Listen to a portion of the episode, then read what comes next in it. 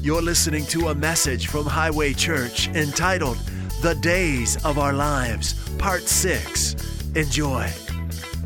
Hallelujah. So we are in the midst of moving forward in a life-changing, a light-producing series called The Days of Our Lives. This is Part 6. I think we're going to conclude next Sunday unless the Lord leads differently. But this is Part 6, and you've got to know beyond the shadow of a doubt, the path that God has for you is a path that gets brighter and brighter. That means you're going to be stronger tomorrow than you are today. More faith, more joy, more peace, more wisdom tomorrow than you have today. And on Tuesday, look out, even more. Forget it, Wednesday. Oh, my goodness. You're a whole different person by then. Yeah, so we get brighter and brighter. Proverbs 4:18 says the way of the righteous is like the first gleam of dawn. I want you to see your life in this way, which shines ever brighter until the full light of day. You see in this verse how light and righteousness go together. We see that in the Scripture. Light and righteousness go together. Darkness and sin go together. Okay? God has light and righteousness for us through Christ. Let's turn in the Word to Isaiah chapter 60. We're going to start here today, and ultimately we're going to end up in 2 Chronicles. Let's go to Isaiah chapter 60. Powerful promise of God right here. This will knock the fear right out of you if you'll just receive it for yourself. All right? Isaiah 60, verse 1. Arise, shine, for your light is come, and the glory of the Lord is risen upon the person next to you. Who's it risen upon? Yeah, you. But that can't be possible. I'm just not good enough. Christ has made you righteous, all right?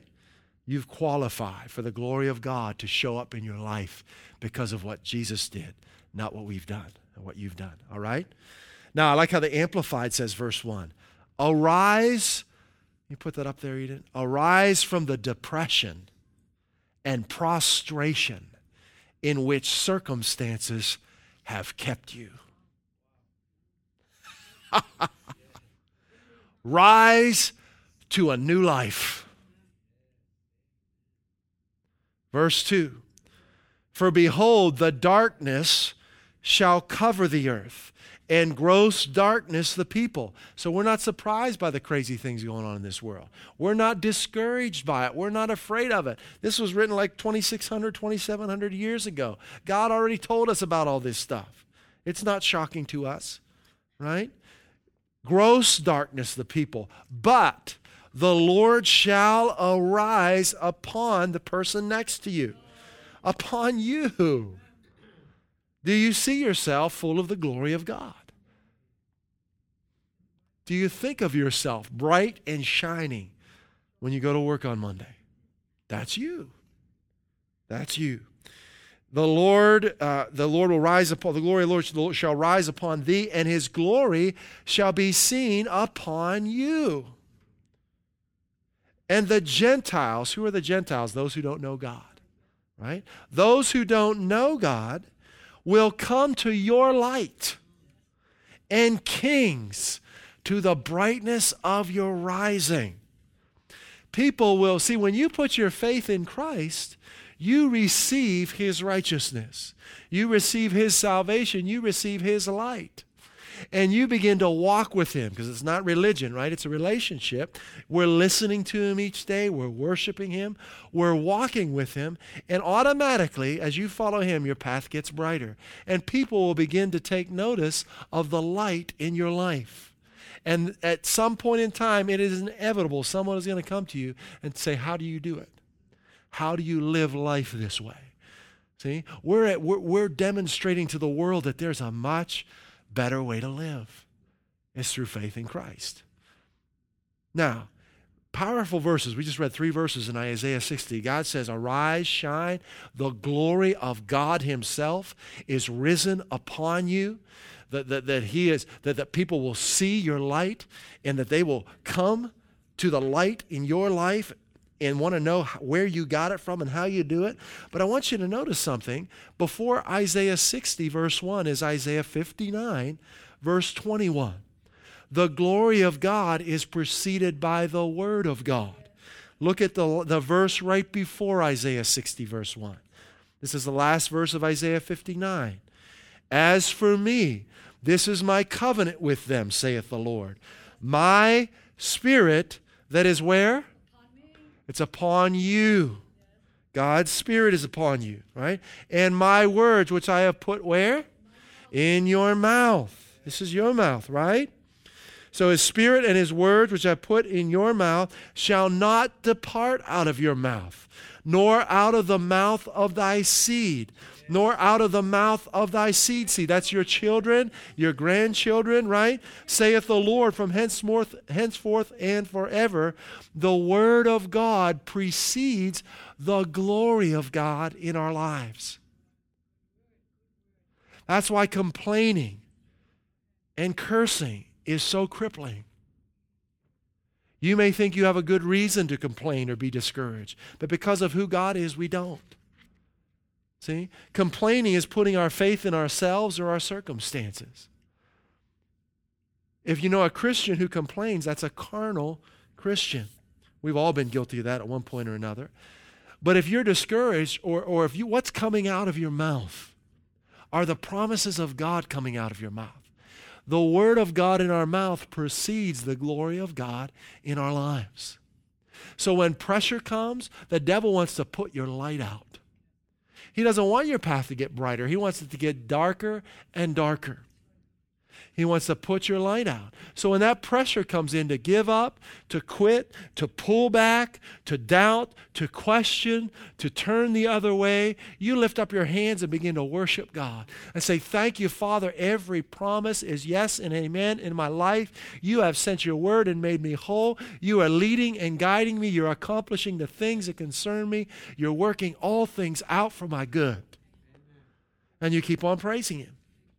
So the word of God is paramount for this light to shine. So regardless of what Satan would attempt or what darkness is in this world, God has given us the victory in Christ. Let's take a look at the word of God at John chapter 15, verses 7 and 8. Powerful promises we're looking at here. John chapter 15, verses 7 and 8. The word of God in our mouths, not in our heads. Not on our bookshelf or on our phone, in our mouths, precedes the glory of God in our lives. John 15, verses 7 and 8. This is God himself speaking.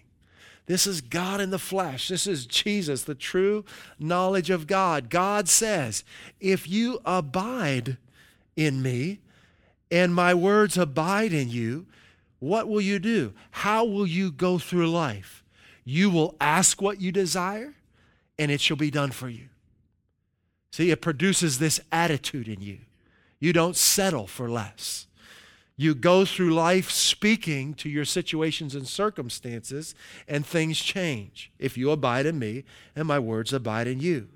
By this, by you abiding in me, by my words abiding in you, by you taking authority over situations, asking what you desire and receiving it, by this my Father is glorified, that you bear much fruit, so you will be my disciples.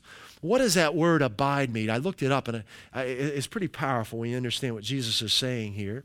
Literally, the Greek word, it does mean abide. It also means to stay in, to continue in a state of expectancy. To stay in a continued state of confident expectation. That's how the righteous live, by faith. That's what faith is. It's a confident assurance that I've got it, that God's done it on my behalf.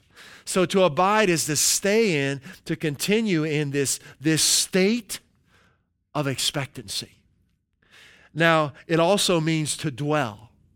That word dwell. Do you know anywhere in the scripture that word dwell is used? He that dwells, Psalm 91, right? Look that word up in the Hebrew, in Psalm 91. He that dwells in the secret place of the Most High. Where's the secret place of the Most High? It's Jesus.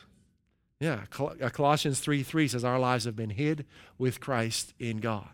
That's the secret place where we find protection. So to he that dwells, that word in the Hebrew means to sit down in. To sit down in, to settle, to marry. Wow. He that dwells, who that sits down in the shelter of the Most High. How do we sit down in God? Through faith in His promises. Through faith in His promises. The life, the victory, the future you're looking for is found by sitting down in Christ. Abide in me. You've heard the term abode, right? My humble abode. What does abode mean? Home, our house, right? Abide and abode, they're related. Do you think of your home as a place of comfort or judgment? It's supposed to be a place of comfort, right? I'll give you a great example. We just got a new couch a couple weeks ago. And pretty much from day one, this is a sectional, and one of the sectionals is the chaise lounge there. And from day one, Judah claimed that spot for himself. I mean, as soon as they set that thing up and delivered it, he hopped on there, grabbed the blanket, and it's right next to the fireplace, got his pillows, book. And just about every day since then, that's where we find him, on the chaise house. He's sitting down in comfort, enjoying his home. Home is to be a place where you rest, where you can be yourself, where you can relax, where you can be refreshed if you abide in me, if you sit down in me. So when you think of your relationship with God, do you think of a comfy couch or an electric chair? Do you think of like a cozy chaise lounge next to the fireplace? Or do you think like a cold shed outside with a pavement floor and a wooden chair with splinters on it in the corner? You know? See, you can sit down in Christ when you know you're complete in Him. Colossians chapter 2, verse 9 says, for in Him dwells all the fullness of the Godhead bodily. And that's wonderful, but keep reading. Verse 10, and you are complete in Him. Jesus uttered these words before He gave up His Spirit. He says, it is finished. Jesus did everything that the law required, did everything that needed to be done for the devil to be defeated in your life. Your job is to sit down in Christ, to put your faith in His promises. The Holy Spirit is the comforter, not the condemner, right? He's a comfy couch, not an electric chair, right? So there's a spiritual battle going on in your life. Did you know that? The devil wants to keep you from sitting down. He wants to keep you from sitting down in Christ. He wants you to work hard, to try all kinds of different ways to get what you want. To try this and try that and call this person and research this and, well, this didn't work and that. And God wants you just to sit down, to put your faith in Him, to know that you're complete in Him, that everything you've ever needed was already provided for you through Christ. And the only thing you have to do is believe that. What must we do to do the works of God? That question was asked to Jesus in the Gospels. And what did he say? Believe. Yeah. Religion gets so frustrated by this simple truth. So there's a spiritual battle going on trying to keep you from sitting down. Psalm 23:5, famous psalm, right? What's verse 5 say of Psalm 23? It says, "You prepare a table before me in the presence of mine enemies." What's a table for? You sit down and you eat, right? God's prepared a table for us in the midst of this dark world. And what do? We sit down and we eat it every day. You imagine yourself sitting down at a meal right in front of those who want to destroy you. And you're enjoying yourself. You're feasting. You're enjoying the delicious flavors of God's salvation. The love, the joy, the peace, the life, the health, and the strength that He brings, because you're sitting down at the table. Are you sitting down today? So we're fighting this good fight of faith. And we sit down at the table and eat because God has already given us the victory. It's a good fight of faith. Why? We've already won. That's why it's a good fight of faith. See, it wouldn't be a good fight if you had to struggle and got beat up and you're laying on your face all bruised and broken. That's not a good fight. That's a losing fight. That's a bad fight. A good fight is one that you've already won. We're going to look at something that is a great example of this. So we're fighting this fight of faith, and you've got to understand that man, even believers, are trying to solve life's issues through natural means, through man's solutions. But the way that we win, the weapons of our warfare, they're not natural. They're supernatural. We're sitting on a supernatural couch next to a supernatural fireplace, the Holy Spirit. And we've got a comfort in us that nothing can shake, and a heat coming from that fire that burns up anything in our lives that doesn't belong there. So in 2 Corinthians chapter 10, verses 4 and 5, we're sitting down in Him, right? We see something. It says the weapons, 2 Corinthians 10, verse 4, "For the weapons of our warfare are not carnal." That word can literally mean just meat. In other words, they're not of the natural realm. You can't touch them. You can't taste them with your senses, okay? They're supernatural. They're of the spirit realm. They're not carnal, but mighty. There's no natural remedy that can fix you. That's the reality of it. All right? We need supernatural remedies. We need the Word of God. So, "For the weapons of our warfare are not carnal, but mighty through God to the pulling down of strongholds." Casting down what? That's where the battle is. In your thought life, isn't it? Imaginations. Have you ever noticed when the devil will shoot a doubt or a fear at you, he'll send some images your way to show you what that's going to look like? Right? Sure. Those are imaginations. That's where the battle is. And if you don't recognize what you're fighting against, you'll get mad at people, you'll get mad at your spouse, you'll get mad at your kids, you'll get mad at your dog, right? But it's up here. It's the imaginations that the devil's shooting at you. That's where the fighting is. What do? You tear them down. How? What are your weapons? Joy. Thanksgiving. Nehemiah 8:10 says the joy of the Lord is what? It's your strength. You can't overcome the devil by fussing and complaining and yelling and getting upset with people. It doesn't work. There's no power. There's no supernatural power in that. You can maybe get people to do what you want by doing that, but you can't overcome the enemy in that way. He doesn't listen to that. The joy of the Lord is your strength. So joy is a supernatural weapon that casts down dark imaginations in our thought life. And instead of entertaining them, we begin to worship God that we're delivered from them. And we don't let the devil play out that scenario in our mind. when he shoots a thought into your mind that this is what's going to happen in your life because of this. Or you feel a symptom in your body and he'll shoot a checklist into your mind of why you're feeling that way and what's going to happen now in your life. Or you look in your account and you don't see the money that you need to do certain things you need to do, and then he'll shoot thoughts into your mind about what your financial future is going to be like. All kinds of ways. He'll shoot those imaginations your way.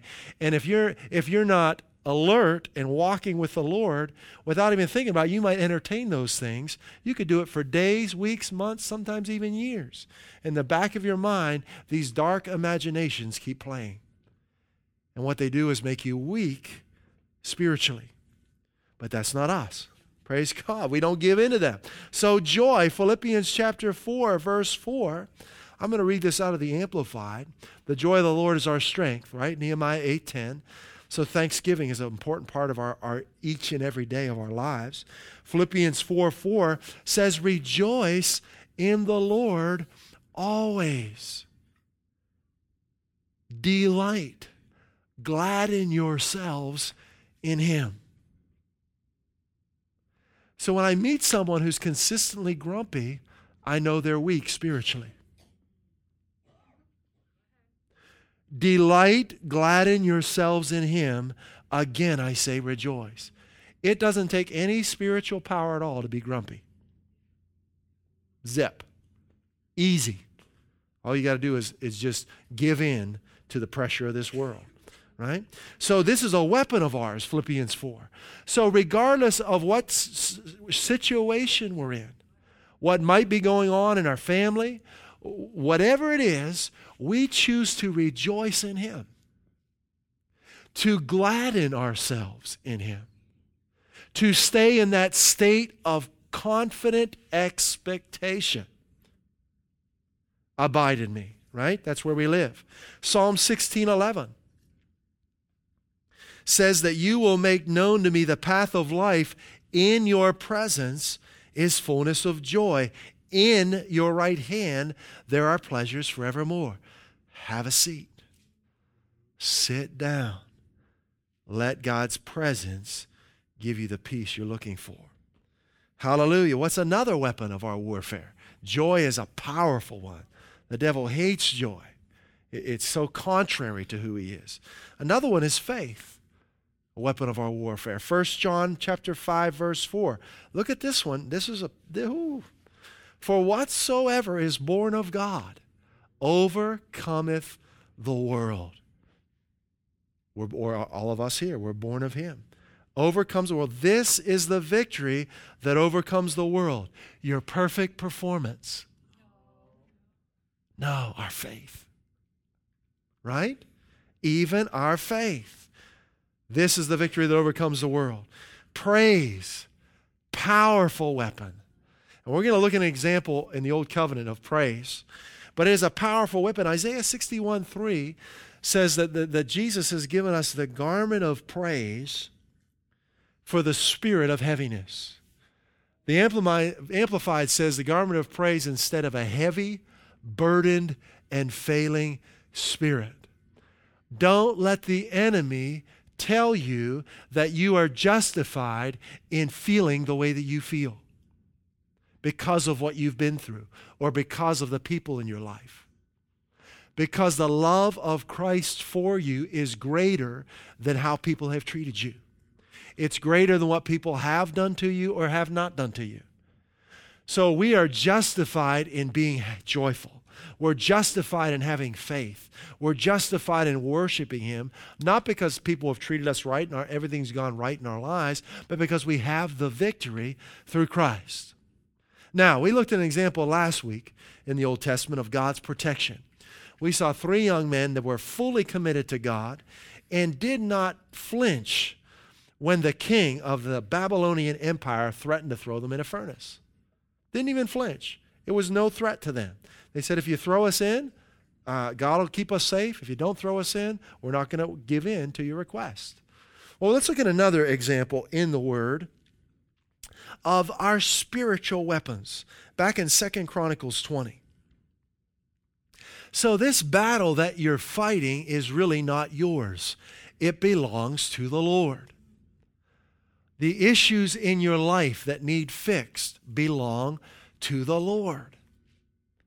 Your marriage belongs to the Lord.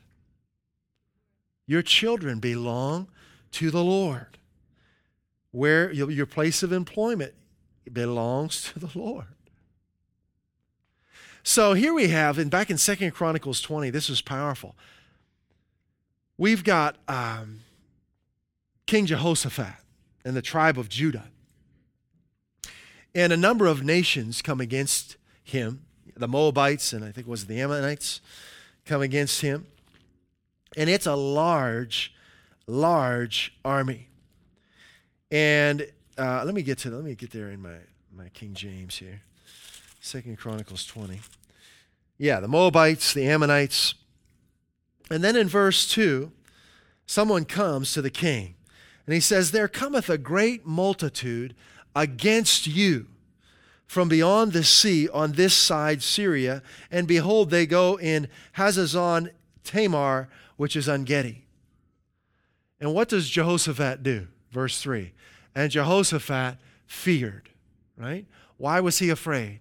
He looked and saw an enemy coming against him that was intimidating, right? So he saw with his eyes what was coming against him in the natural realm. This can be you at home. It can be you out and about going through life. You're seeing the situation you're living in, and you react to it. With discouragement, with fear, with frustration, with complaining. Joseph has fears, but he makes a good decision. In the midst of his fear, he sets himself to seek the Lord.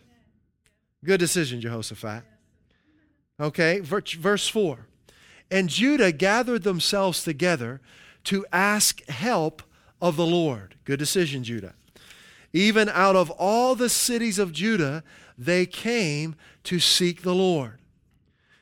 So they're recognizing something here, that the enemy that's coming against them, their only way of overcoming it is through the Lord.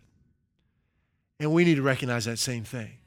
The only way we can live this life victoriously is with God's help.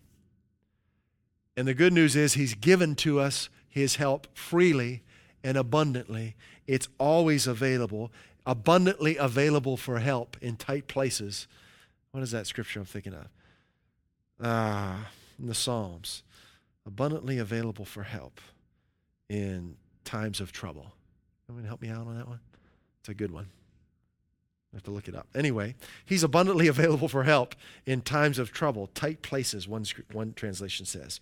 So here they are. They're in a troublesome situation.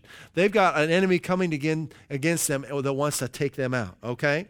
So let's go on to verse 11 here.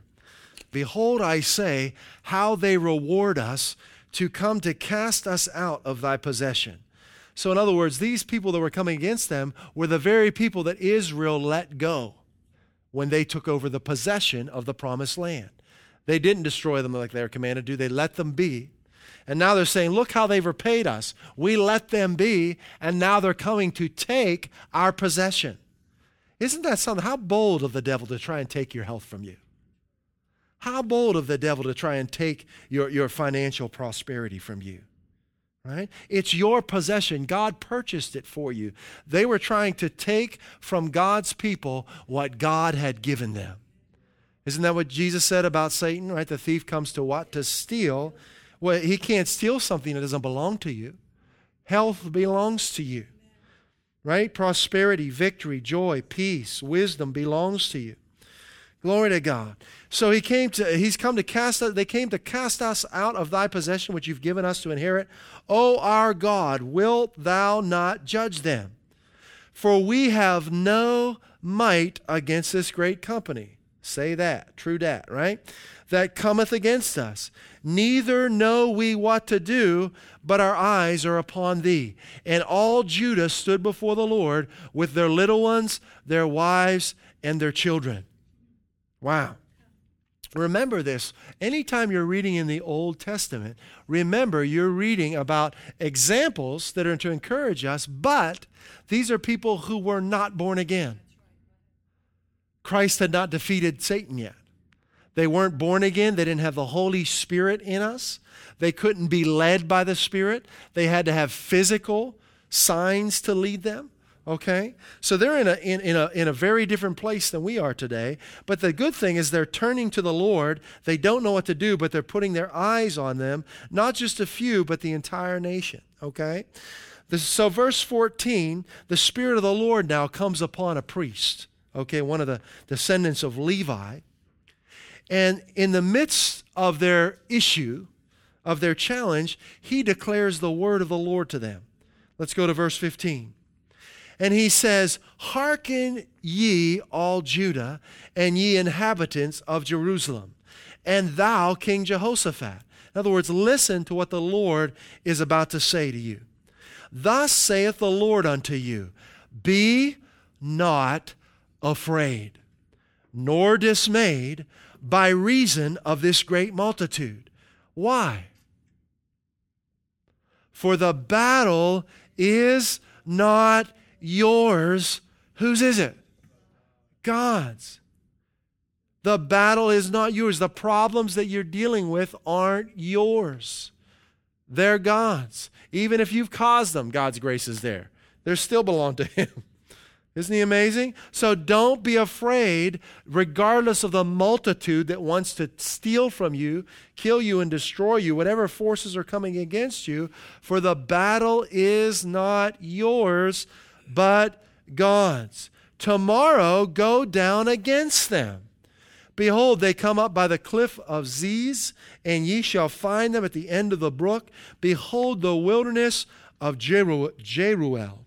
Ye shall not need to fight in this battle. Set yourselves. Sit down in me."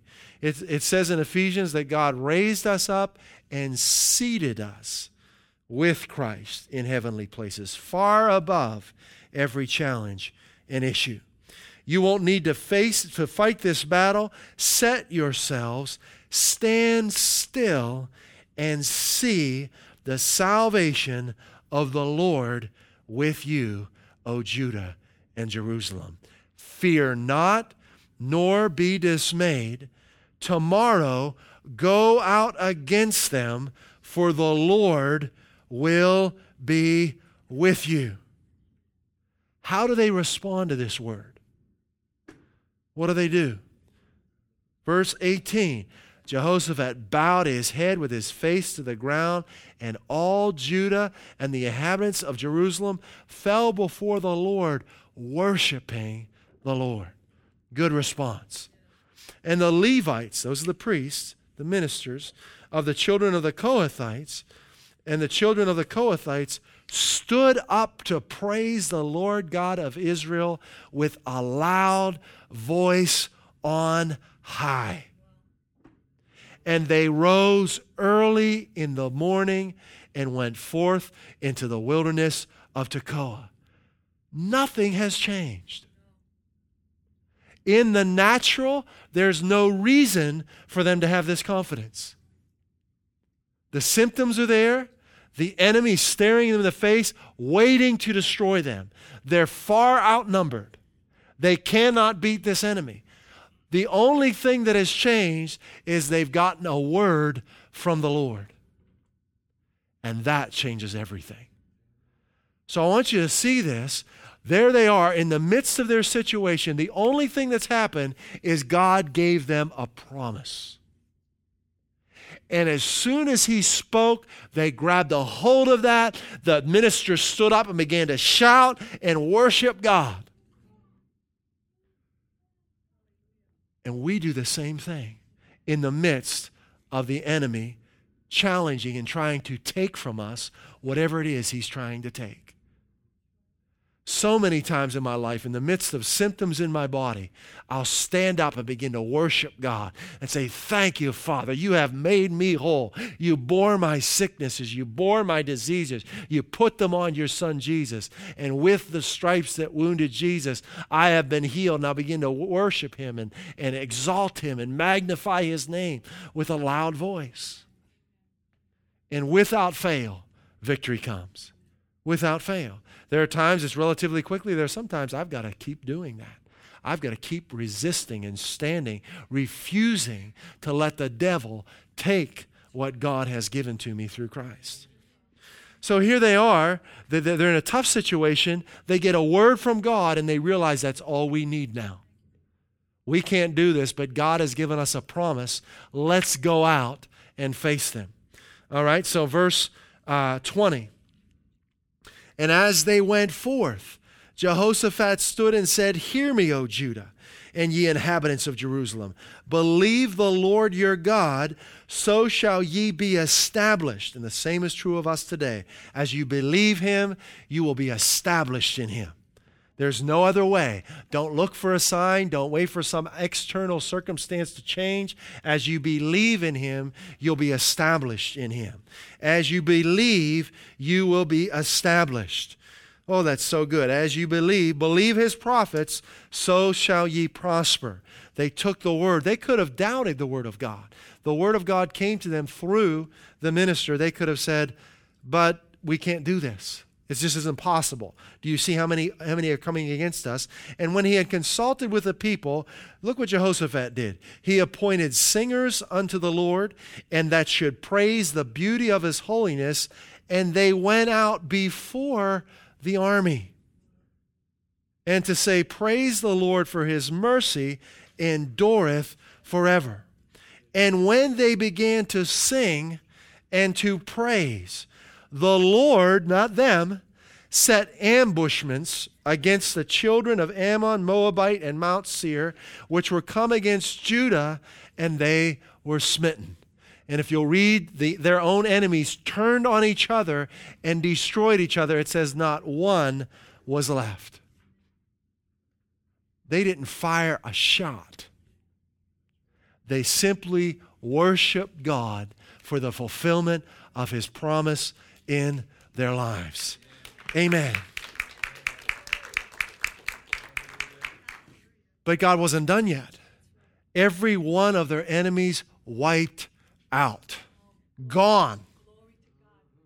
God's not done yet. Verse 25. And when Jehoshaphat and his people came to take away the spoil of them, they found among them in abundance both riches. Did they ask God for that? That was nowhere in their request. They just wanted to be safe from their enemy. God wants you to prosper, whether you ask him for it or not. This is his heart. They found among them in abundance both riches with the dead bodies and precious jewels, which they stripped off for themselves. How much? More than they could carry away. That's the victory God has for you. More than you can carry, more than you can count, more than you can imagine, above and beyond. And they were 3 days in gathering the spoil. It was so much. So that's what the devil does. He tries to get you afraid and worried and concerned, and sends video imaginations to you in your mind of what your future is going to be like, when the reality is God's already defeated him, and not only defeated him, but provided a rich, overflowing inheritance for you. And that you will experience that inheritance as you believe. As you believe and put your confidence, sit down in the promise of God. You will be established. Thank you, Father. Don't let anyone tell you different. Take God at his word. Take him at his word. Let him establish you in the fulfillment, in the finished work of Christ. Amen. Father, we thank you. We sit down in you. We rest in your promises. We thank you, Lord God, you are a comfortable couch. where we receive comfort from you today. We rest in you today. The battle is not ours, it's yours. All we do is praise you. All we do is worship you. We give you glory, and you go before us and strike down our enemies. And we thank you, Lord, that not one of them will be left standing when all the smoke clears. And we just thank you for establishing us in our inheritance in you. In Jesus' name. The Word of God precedes the glory of God in our lives. Sit down in Christ. Stay in that state of confident expectation, knowing that God's promises are fulfilled in your life. He has supernatural strength, provision, and victory for you in Christ. Amen.